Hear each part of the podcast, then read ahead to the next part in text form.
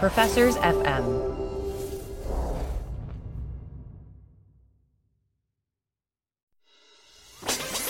Fanalytics with Mike Lewis, the podcast where we talk about everything you need to know about sports analytics. Here's your host, Mike Lewis, marketing professor at Emory University. Welcome. Uh, what I want to talk about today is what I'm considering the big story in the NFL uh, this this preseason, and that is the Ezekiel Elliott holdout. Now, and now just this morning we've had a you know little bit of the controversy ginned up, let's say, with Jerry Jones referring to it as Ezekiel who. I think that's an important part of this story and a, yeah, sort of a meaningful part of this story. We'll get to that in a, in a little bit. Um, so why why is this, as far as I'm concerned, the the big story of going into the NFL season, or perhaps let's say the most interesting story going into the season? Um, I, I, think it's a little of both, because this is a story that could potentially have longer term ramifications. And, and, and and to be fair, it's not so much the the specific story will have let's say waves that echo into the future, but it's a uh, the the fact that this story exists, I think, is indicative of some important longer or medium term trends that may be you know quite impactful in terms of how the how the league progresses over the next couple of years. And so, you know, why why is this a big story? You know, a lot of the coverage suggests that it's a big story because the the Cowboys are built for the Super Bowl. So an Ezekiel Elliott holdout may change the dynamics of the race for the for the NFL championship. Uh, small small potatoes to myself, so, you know, minor issue.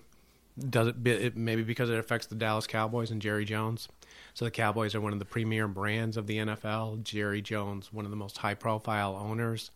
Does this situation uh, impact that brand in the long term? Make it uh, a lesser brand, diminish the value of it?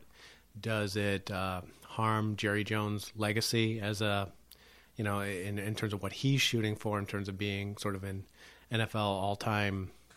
Uh, you know, I, I, don't know what the right word is for an owner, but in terms of being really an impactful individual in terms of the league, does this really uh, does this change that? Is this about players pursuing more power?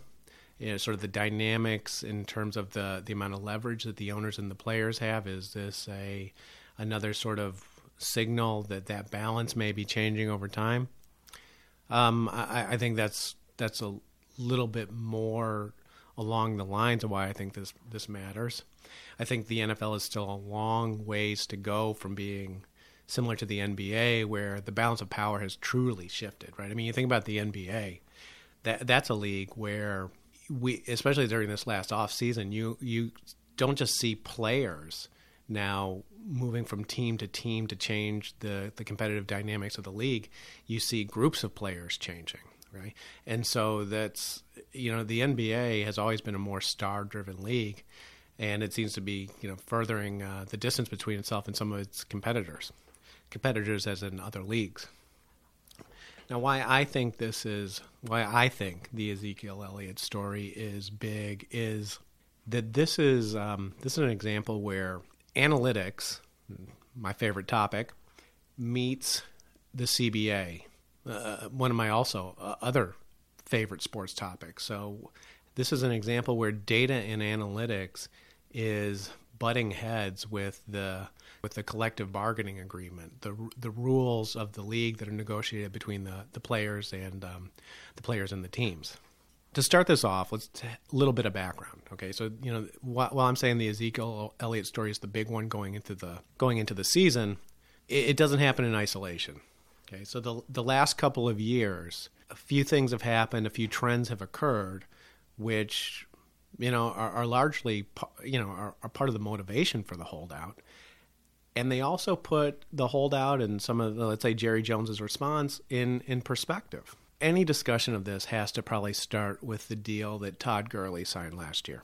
Okay, so Todd Gurley set a new standard for running backs with a four year, what I've got down here is a four year, $57.5 million deal. Okay, so about 14 or 15 million dollars per season. Now, I think prior to that, the running back market was probably the top end was probably eight to nine million dollars per year, right? And and it's it's from a historical perspective, it's a little bit interesting, right? And so, as someone that grew up in the 1970s, you know, this was an era of the Walter Paytons, the O.J. Simpsons, the uh, Earl Campbells, where the the running backs were truly a dominant force on the field, and you know, over time the value of that position seems to have diminished compared to, to other positions. So, um, but you know, Todd Gurley, like was saying, a dramatic move in terms of resetting that market. Some other aspects of the Gurley deal that were interesting is that the Rams didn't actually need to do it at that time. So I believe that uh, Gurley had two years left, and, and let's say under the control of the Rams. Under the control is an interesting phrase, and we'll come back to that a little bit later when we talk about the CBA. But the Rams had essentially contractual rights to keep Todd Gurley at a, at the rookie level pay scale, or and I think in the fifth year you move towards uh, some average of the top, essentially the top paid running backs in the league. The Rams decided to extend the contract and make uh, essentially give Todd Gurley a big money deal. Why did the Rams do that? I've seen some speculation, and, and another important name in this story is Le'Veon Bell. So part of the conjecture that I've seen, and it rings true, is that the Rams decided to extend Gurley, give him money, pay him, because they were afraid that when Le'Veon Bell's when Le'Veon Bell's deal with the then Pittsburgh Steelers got done, that Bell was going to set a new standard. Okay, and so NFL contracts tend to be done using some form of comparables analysis. So, the, so the, the logic is okay. So, who's the top running back in the league? They get, let's say, ten million dollars a year. When the next guy comes due, and now he's going to make the claim that he's the top running back in the league, we'll start from that previous deal of ten million dollars, and maybe we'll add a little bit of a bump to it. So maybe a ten percent bump. So, you know, the, the concern is that if Le'Veon Bell goes out and gets a let's say a $15 million deal, then Gurley's folks are going to come in looking for 16 or, you know, 16 and a half. Okay. So it's fair. So in, in some ways, the, the Rams paid, and a lot of folks said, wow, the Rams paid a lot. But by trying to get ahead of the Le'Veon Bell deal, it may have been an effort to lower their costs. You know, get him at a and it, sounds funny to say, but get him at a slightly reduced rate. Okay, and and, and these things all matter quite a bit in in the modern NFL, where there's this salary cap that really dictates how rosters are are constructed. Okay, so now Le'Veon Bell, that's an interesting name in this story as well, right? Le'Veon Bell sat out all of last year, and you might think that that's going to create enormous problems for him in terms of you know of coming up with the next NFL job. And you know, to some extent, I, I, think you can make the case that it is a little bit mixed. So Bell signed a four-year deal for fifty-two point five million dollars. I've got down here, so a little bit less than Todd Gurley, but I believe the second highest paid, at least at that time, the second highest paid running back in the league. Okay, so a year of rust is not treated as a enormous concern. And in fact, you know, maybe it was treated as a year of rest rather than rust. So, so I think those are sort of the two, the two sort of big moments in setting up the Ezekiel Elliott holdout this summer. Okay, so now what what's happened since then? Big thing, I think, is Todd Gurley and potentially Todd Gurley's uh, mysterious health status. Let's say. So there was a recent article in USA Today talking about um, Todd Gurley's deal, and in fact, you know, the, the, tone of the article is actually talking about how that Gurley deal is already starting to look like a mistake. Now, and, and again, th- this is this is a tough situation in that Gurley was held out. Some of the playoffs, reduced reduced usage which suggests that there is some type of health problem. Now, you know, he may come back at the start of the season, all gangbusters, again at the top of the league. We just don't know. But there's an increasing amount of uncertainty in terms of his health and his ability to play going forward. So here's the um, the, the, the quote from the USA uh, the USA Today article was uh, from NFL Media's John Rapoport. The 24 year old talking about Gurley days of being a uh, the straight up every down bell cow are probably over. Okay. That's worrisome when you're the top paid player at your position in the league. But but not surprising given the let's say the the typical lifespan of NFL running backs. Um, and again, you know, an NFL running back also probably played major college football. The nature of the position is potentially the problem. These are the guys that, you know, are getting 20 or 30 carries a game, each of which ends in the equivalent of some sort of at least a minor you know traffic av- accident. So th- these these are folks with a lot of with a lot of wear and tear, and you know the risk profile is something that all these teams have got to be incredibly concerned about. You know, there there are no you know Tom Brady made the news last week with signing a contract extension. There are no forty year old running backs. You know, it, it's just a different position.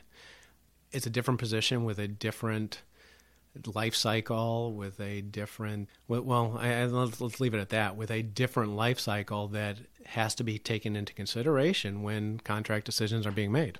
That's a little bit of background on the running back position and a little bit of speculation or insight into why running back contracts are risky for teams and risky for players being a running back is a risky proposition for a player okay so how does this fit into well, well, let me say this. I think the other key part of this story is the collective bargaining agreement or the CBA.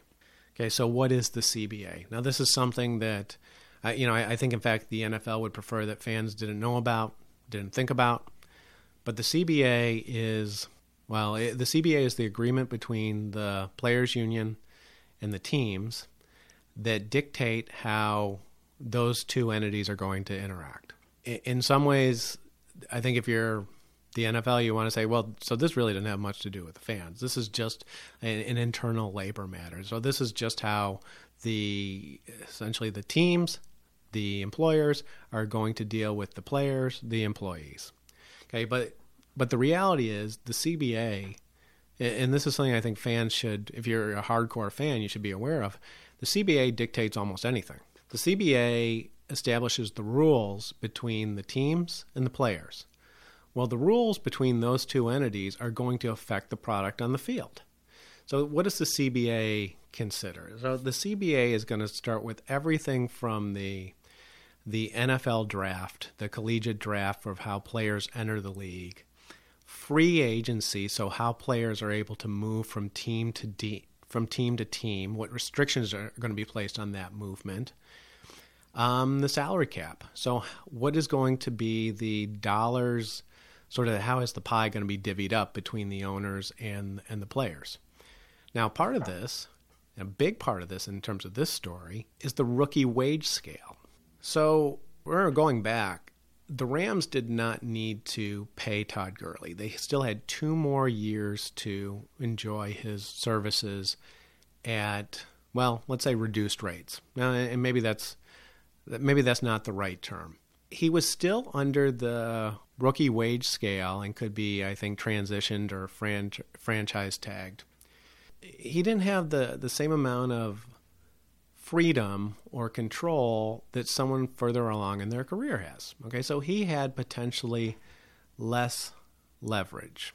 Now, this is key. This is a big, big part of the story. So when he doesn't have the freedom to move to the highest bidder, he's got a constraint. And this is a constraint that works in the favor of the team with his rights. So you could say that Todd Gurley was a cost constrained player. Okay? So when NFL rookies come into the league for the first few years, they don't have the same bargaining power as veterans, so they are cost constrained players. Okay, and so you think about it, you could you could draw out and let's change positions for a second. You can go out there and draft a quarterback. Maybe you can get the top quarterback in the in the NFL draft in the draft, and maybe you're paying that guy you know five six million dollars. Or at the top end, if you have to go out there and pay a free agent quarterback, you know maybe you're paying 20, 25, you know whatever the market's at these days. So this issue of cost constrainment is really important in a league that has a salary cap. Okay, so so come back to the CBA. So the CBA is negotiated largely between veterans and teams. Okay, and so veterans I, I think the attitude, and it's a natural one, is well, the rookies need to earn to be, they need to earn the right to get paid, right? So the CBA is almost, you know, is going to have some elements to it that are pushing more dollars away from younger players towards older players. Okay, the CBA also dictates the salary cap. So now we've got this situation where teams are constrained in terms of how much they can pay some one class of players is constrained in terms of how much bargaining power they have. Well, you know, those are the two ingredients that essentially change the world now, right? So it becomes a matter of not just, let's say, going out and getting the best player to position, because if I can get a guy who's almost as good, but he doesn't have the bargaining power of the, the, the top guy, maybe the salary ends up being half, right? Or, or in the case of Ezekiel Elliott, I think he's scheduled to make about three three point something million dollars this year, and he wants fifteen million dollars. So you're you're talking about a factor of five, and, and this you know this sort of disconnect between the market value of a player and what the teams have to pay them. All of that comes from the CBA structure, all of it. Why are we seeing more of this? Um, you know, not necessarily cherry picking, but why are we seeing this with the running backs? The Todd Gurley, okay. So again, Rams sort of trying to get ahead of the market, uh, get ahead of the Le'Veon Bell market. We've got the Le'Veon Bell situation where he literally held out for an entire year, and now we've got Ezekiel Elliott who. You know, maybe things will change, but doesn't seem to be a lot of movement towards getting this deal done. So, why is there more of an issue with running backs in this space than with some other players? And this is where we get to analytics. Okay, so running backs, as I mentioned earlier, are one of the more violent positions on the field. It's also a position that is really dictated by things like speed. So basically, it's a position where the life cycle, the lifetime of players, tends not to be very long. You know, these guys are either forced out of the league due to in- injuries or their performance diminishes quickly due to wear and tear. If you start to look at the numbers, and, and I'm not going to claim to have done a lot of detailed analysis on it, but you know, a lot of other folks have played around with the numbers, and we can argue about the the quality of these analyses. Um, but you know, there there are some rules of thumb that have been developed. Rules of thumb are an interesting thing as an analyst guy. So I think a lot of times people might think, oh, you know, a heuristic or a rule of thumb is the opposite of analytics. And I'll say a- absolutely not. It's the starting point for analytics, right? So if someone has sort of made an observation, you know, based on looking at being an astute uh, observer of the league. And they, you know, for example, make an observation that seems like NFLs fall off a cliff in terms of performance when they reach age 28. So I've seen the rule of 27 out there. You might say, well, no, you, you can't just make that statement. You've got to run the numbers. And, and that, that's absolutely true. But where's that initial observation coming from? It's coming from expertise in terms of people actually looking at this stuff. So in some ways, a heuristic, uh, a rule of thumb, is probably the starting point of a hypothesis for then going to the data and seeing how things turn out. Okay, so the the, the rule of 28 or 27 is an is an absolutely real thing. That you know NFL players or running backs tend to their performance tends to diminish greatly after about that age. Now, interestingly, if an NFL team can control can control an NFL player's ability to move. You know, that the initial team gets to sign him for a for a rookie deal and then a couple of options and a transition or a franchise tag. If a team can control a player for five years, and a player starts when they're at 22, and performance tends to drop off at 27, well, you can start to see why the NFL players have, or the NFL running backs have some really legitimate concerns in terms of how they bargain with uh, with their employers. Other rules of thumb for the for NFL running backs are 1,800 career carries. So again, you know this is an interesting thing, and I haven't checked the I haven't checked the data, but if the belief is, and other but other people have looked at this data, that there does seem to be a break point where after about 1,800 car- carries, performance again diminishes. That's a career level statistic. The other one that I've seen is the rule of 370 and I, I, don't I don't know offhand if this is if an NFL running back has 370 carries or if it's 370 touches, but the 370 um, the, the rule of 370 or the 1800 carries, these both are basically suggesting a relationship between usage and performance. Okay, and so this is this is where analytics can really be helpful. Is trying to understand the relationship between how that player has been used in the past and how valuable they're going to be in the future. These things, you know, for for a run, let's say a running back like Ezekiel Elliott, let's say he's getting 300, 350 carries for you know per year. You multiply 300, 350, you multiply 350 by five for five seasons where the teams really have control over the player. That's 1750 carries, so you're getting very close to that 1800 carry uh, limit. If he is a workhorse for the team, and he is truly right, he's he's the dominant force on that offense. It, so if he's getting heavy usage and he's getting 370 carries or touches in a season, then uh, think about what the teams are asking them to do. They're they're asking the players to absorb a level of workload that is highly correlated with a decrease in long term performance while the player is still cost controlled. So, this, you know, all these things end up being related. So, you know, what happened after, what happened with uh, Gurley and Le'Veon Bell? It looks like the Gurley deal is a little bit of, uh, and again, you know, this is speculation and sort of we don't we don't have adequate information to really say this, but it appears like the Gurley deal may have been a mistake, that the player has sort of diminished value going forward. With Le'Veon Bell, it appears that the way the league reacted to the holdout was that he just got a year of rest. Okay, so now if you're Ezekiel Elliott and you're looking at this situation you know the the Cowboys in some ways are looking at you know winning a Super Bowl this year or next year, right? They've got a relatively short time horizon. If you're Elliott, you've got a longer term horizon, right? You've been in the league three years. Maybe you want to play five more years. And so, how do you maximize your earnings over those five years? Well, you know, based on what we've seen, is a holdout really that big of a potential problem? Not getting paid your three or three and a half million dollars this year in order to advance the clock forward, getting closer to being an unconstrained player.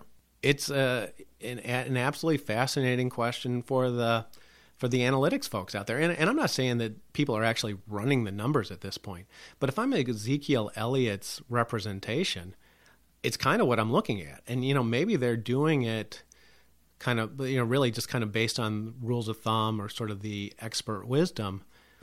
But it does seem to be set up now where these running backs have got to make some very hard decisions in terms of what is the you know what is the way to maximize career earnings. And it really isn't clear whether the the best thing to do is to play absorb a lot of car- carries at a cost controlled contract or if it is to sit out and hold out or exercise all the leverage you can in order to really try and get paid as quickly as possible. And so, from my perspective, that's why this is such an enormous story. Is that this is truly the, let's say, the legal structure of the league in terms of the rules, the CBA, where it's meeting analytics. And in some ways, you're finding, let's say, holes in the deal. So the, the CBA may be great for quarterbacks. The, the rookie wage scale may be great for quarterbacks. You know, if these guys take a couple of years to mature and they've got relatively long careers, they can play into their 30s or, you know, in, up to up to 40, maybe a little bit beyond, then these rookie deals may be appropriate. If you're a running back and your likely career length is the same or shorter, uh, you know, shorter for many, but even if you're an elite talent, your expected lifetime in terms of years played may be about the same as the amount of time where you're a cost controlled player. Well, this puts you in a really difficult situation and really kind of pushes you to look for avenues to extend the career in order to get paid to well and, and let, let's make let me make this point perfectly clear looking for ways to extend the career without absorbing additional contact or abuse. So, ways to extend the career while maintaining health, that are going to sort of fly in the face of, you know, kind of what the fans want to see. The fans want Ezekiel Elliott to play. But his incentives may be a little bit different. Where where does that leave us? Obviously, you know, I'm sitting here as a professor, and you know, I'm not going to claim to have all the inside details. It seems to me that, and I have no indication that this is the direction it's going to go, but it seems to me that you know one possible solution is to well, and I let's say this, you know, are we going to see more of this in the future? Absolutely. I think you are very likely to see in the future players that perform in very high impact positions with relatively shorter career life cycles having to make these kind of decisions to do things like hold out or minimize their wear and tear in order to get to the point where they can get paid at market value. So, as more of those decisions are going to be made, the teams are going to have to respond to that. The response can be different things. For example, and, and you've seen some of this, right? You you see, you know, teams with elite running backs invest relatively high picks in the next guy. Okay, so part of this may be that you know for some positions there's going to be more interest in drafting those players because the the possibility of a holdout or an injury both dictate being you know having a need to continually reload. I think more interestingly, and like I said, I have no indication this is happening, but I think it's worth talking about, is the idea that the CBA becomes less of a one size fits all in terms of rookie contracts. And so the the thought is maybe the collective bargaining agreement, maybe the structure of rookie deals and free agency should really be based on the position that a player pay, plays. And so for a quarterback who can eh, you know if they have the level of talent and the level of productivity can easily have a 10 or 15 year career. And, and again, I'm not let's notice that I I put the caveat there that has the necessary talent and performance. You know, because long term careers are always going to be rare in the NFL. But there's a differentiating factor in that you know for running backs in these high impact positions, it's not even possible. I mean, you can be an ultra elite talent, and your career is still going to be relatively shorter. And, and so the thought is that you know maybe there's a movement towards making the CBA, and again, this is my thought, making the CBA more position based. You know, so what should the rookies rookie deals be for running backs in terms of how long they're cost constrained versus quarterbacks? Uh, you think of it as almost eh, applying actuarial principles on a position by position level. Okay. I think that actually might be the fair and equitable solution. You know, giving players an opportunity to enjoy some part of their careers as a with the freedom to get paid at the market value. I'll also fully acknowledge that you know nothing is free on this, right? And so if you were to move into that position by position kind of contract structure, you can imagine all sorts of complaints. You know, why is this guy getting paid earlier than than myself? Let's say if I'm at a different, you know, let's say I'm in a position where the careers tend to be longer. I mean, so there are legitimate challenges to moving towards type of some type that type of a system. But you know what what's the alternative? And you know I think you know the the other alternative is that maybe we just start to see a reduction in time as cost control players, right? Maybe rookie years become one to two years in length, and maybe free agency becomes a very real possibility at at year three. You know, the, these things are all these things are all possible, and I suspect that that's the direction we're gonna we're going to start to see the league move, or we're going to start to see the players uh, move towards. If if not on this round of negotiations, you know, potentially sometime in the future. Okay. So, as always, appreciate everyone who is uh, tuning in and look forward to talking to you next time.